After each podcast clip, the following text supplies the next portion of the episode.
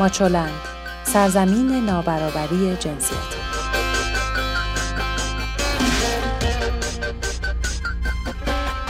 سلام. سال نو مبارک.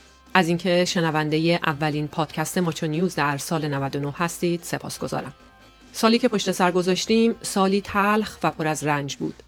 نه تنها برای زنان بلکه برای همه مردمانی که در فروردین آرزوهایشان را آب برد در آبان فریادهایشان به خون نشست و در دیماه آتش غم بر سرشان بارید. شلیک موشکی از سوی سپاه پاسداران هواپیمای مسافربری از تهران به مقصد کیف رو به خون نشاند.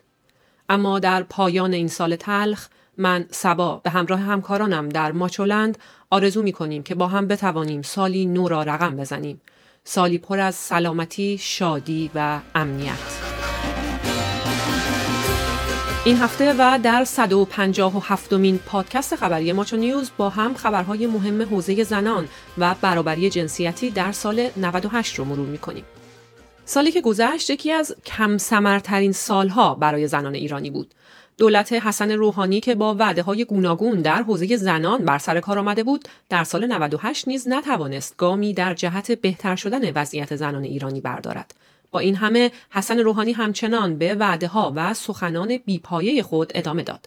او در سخنرانی خود به مناسبت روز تولد دختر پیامبر اسلام که در ایران روز زن نامیده می شود گفت باید به زنان فرصت برابر با مردان داد. حسن روحانی گفت به زبان می‌گوییم زن و مرد مساوی هستند هر دو انسانند و دارای کمالات هستند اما این گفتن کافی نیست در مقام عمل قانونگذاری و اجرا باید این حقیقت را ببینیم این سخنان در حالی است که او در سومین سال دور دوم ریاست جمهوریش هنوز نتونسته مهمترین وعده خود یعنی مشارکت سیاسی سی درصدی زنان رو اجرا کنه و آخرین آماری که مسئوله ابتکار در این زمینه ارائه داد مشارکت 18 درصدی زنان در مشاغل سیاسی دولتی بود.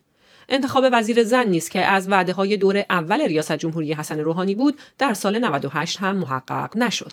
پس از استعفای وزیر آموزش و پرورش شایعاتی در مورد زن بودن وزیر بعدی مطرح شد. کار تا اونجا پیش رفت که اسحاق جهانگیری معاون اول حسن روحانی مدعی شد که وزیر پیشنهادی می‌تواند زن باشد. اما اضافه کرد که معرفی یک زن برای پست وزارت بستگی به تصمیم رئیس جمهور دارد. نمایندگان زن مجلس هم لیستی از پیشنهادات خودشون به رئیس جمهور ارائه کردند. اما در نهایت باز هم یک مرد بر این کرسی تکیه زد. از دیگر وعده های دولت حسن روحانی تحقق بیمه زنان سرپرست خانوار بود. با اینکه آمار اعلام شده از طرف معاون امور زنان و خانواده برای زنان سرپرست خانوار 3 میلیون نفر است اما آمار بیمه شدگان تامین اجتماعی 135 هزار نفر اعلام شده. چشمانداز مسائل زنان در قوه قانونگذاری نیز چندان درخشان نبود. مجلس دهم شورای اسلامی در حالی در سال 98 به کار خودش ادامه داد که در این سال کمترین پیشرفتی در مسائل حقوقی زنان رخ نداد. با اینکه برخی از نمایندگان مجلس همچنان در مورد پیگیری قوانین مربوط به زنان با رسانه ها گفتگو کردند اما تنها ماده قانونی که در سال 98 از صد شورای نگهبان گذشت لایحه اعطای تابعیت از طریق مادر در ایران بود خرداد 98 شورای نگهبان اعلام کرد که با اصل این لایحه مخالفتی نداره و ایراد به این لایحه صرفا به خاطر نادیده گرفتن سوابق افرادی بود که می‌تونن مشکل امنیتی ایجاد کنند. بدین ترتیب مجلس بنابر نظر شورای نگهبان مصوبه تازه تصویب کرد که در اون علاوه بر وزارت اطلاعات سازمان اطلاعات سپاه نیز مرجع صدور گواهی امنیتی خواهد بود. این مصوبه جدید مورد تایید شورای نگهبان قرار گرفت. بر اساس ماده واحده این قانون فرزندان حاصل از ازدواج شرعی زنان ایرانی با مردان غیر ایرانی که قبل یا بعد از تصویب این قانون متولد شده یا می‌شوند قبل از رسیدن به سن 18 سال تمام شمسی به درخواست مادر ایرانی در صورت نداشتن مشکل امنیتی آن هم به تشخیص وزارت اطلاعات و سازمان اطلاعات سپاه پاسداران انقلاب اسلامی به تابعیت ایران در میآیند. اما تا روزهای پایانی سال 98 اجرای این قانون عملی نشد زیرا منتظر تدوین شیوهنامه اجرایی اون از سوی معاونت حقوقی ریاست جمهوری است. در سال 98 انتخابات مجلس 11 هم, هم برگزار شد که در اون 17 زن توانستند به مجلس راه پیدا کنند. اما با مرگ فاطمه رهبر یکی از نمایندگان زن اصولگرا بر اثر کرونا باید منتظر دور دوم انتخابات در شهریور 99 ماند و دید آیا جایگزین او باز هم یک زن خواهد بود یا نه. مجلس دهم 17 نماینده زن دارد که 11 نفرشان اصلاح طلب هستند. اما در مجلس 11 هم لاقل 13 نفر از نمایندگان به طیف اصولگرایان تعلق دارند. اما چالش بر سر رعایت حجاب اجباری در سال 98 هم از جمله چالش های زنان بود. سازمان عفو بین الملل در سال 98 در گزارشی نوشت قانون حجاب اجباری در ایران تبعیض علیه زنان است و بدن آنها را کنترل می کند. زنان باید حق انتخاب آنچه را که می‌خواهند بپوشند داشته باشند بدون اینکه بازداشت، شکنجه و یا زندانی شوند. عفو بین الملل با اشاره به گشت های ارشاد گفت که چهل میلیون زن تحت نظارت درآمدند. به گفته این نهاد تنها دولت نیست که بر زنان نظارت می کند بلکه قوانین حجاب اجباری به اراذل اوباش اجازه می دهد که ارزش های اسلامی را به زنان تحمیل و آنان را آزار و اذیت دهند. در جدیدترین نمونه ویدئویی از حمله یک مرد به زنی در خیابان منتشر شد که مقامات قوه قضایی اعلام کردند منتشر کننده ویدئو را بازداشت کردند.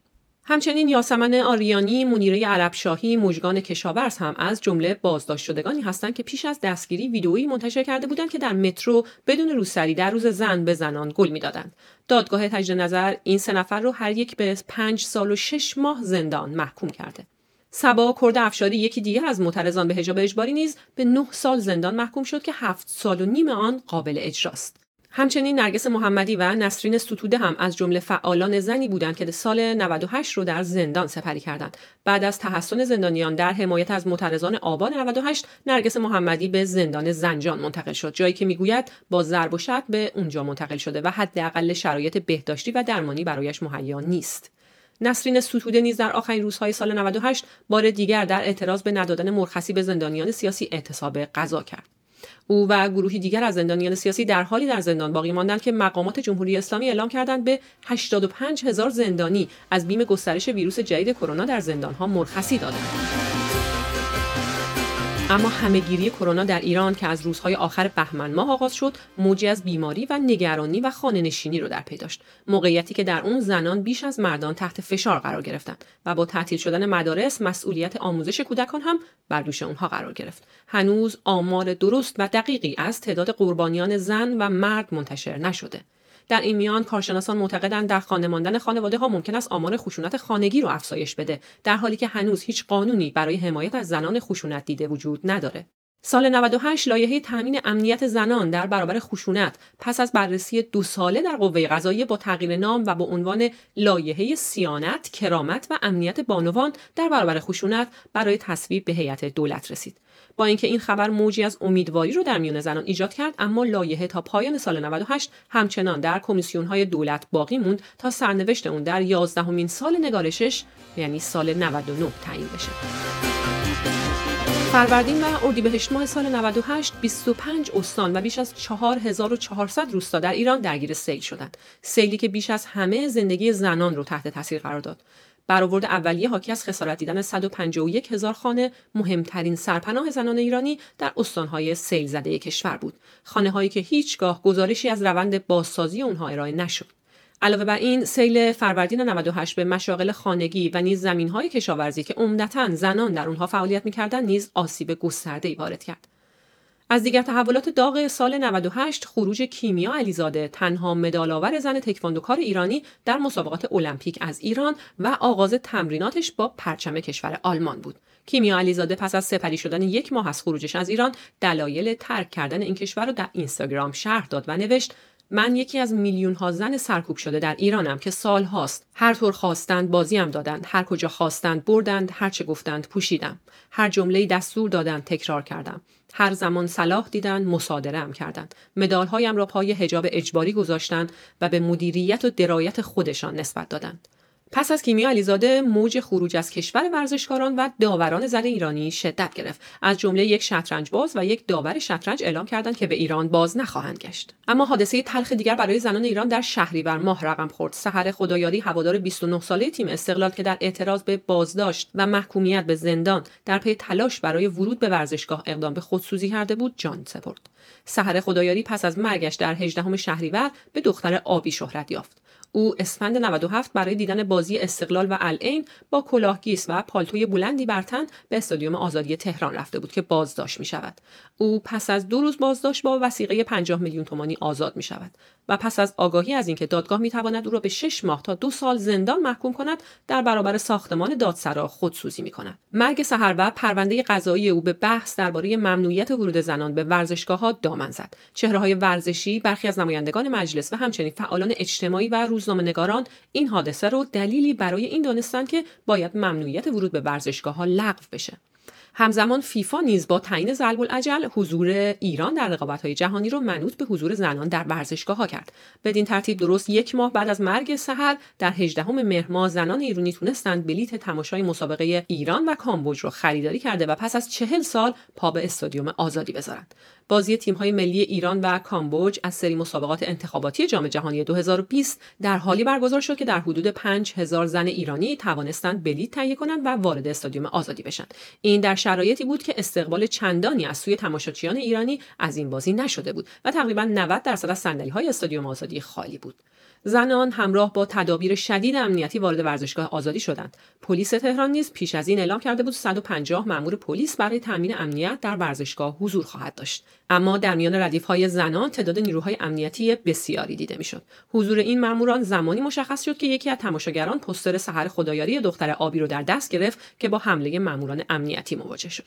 زنان ورزشکار ایرانی در رشته های مختلف سخت کوشیدند که به جایگاه مناسبی دست پیدا کنند اما همچنان در مواجهه با تبعیض و جنس دوم تلقی شدند تلاشهایشان به نتیجه نرسیده با کسب چند سهمیه المپیک در سال 2020 باید منتظر موند و دید در سال جدید چه چیزی پیش روی زنان ایرانی خواهد بود امیدوارم در هر کجای این دنیای پهناور که هستید سالی پر از سلامتی، شادی، امنیت و صلح داشته باشید.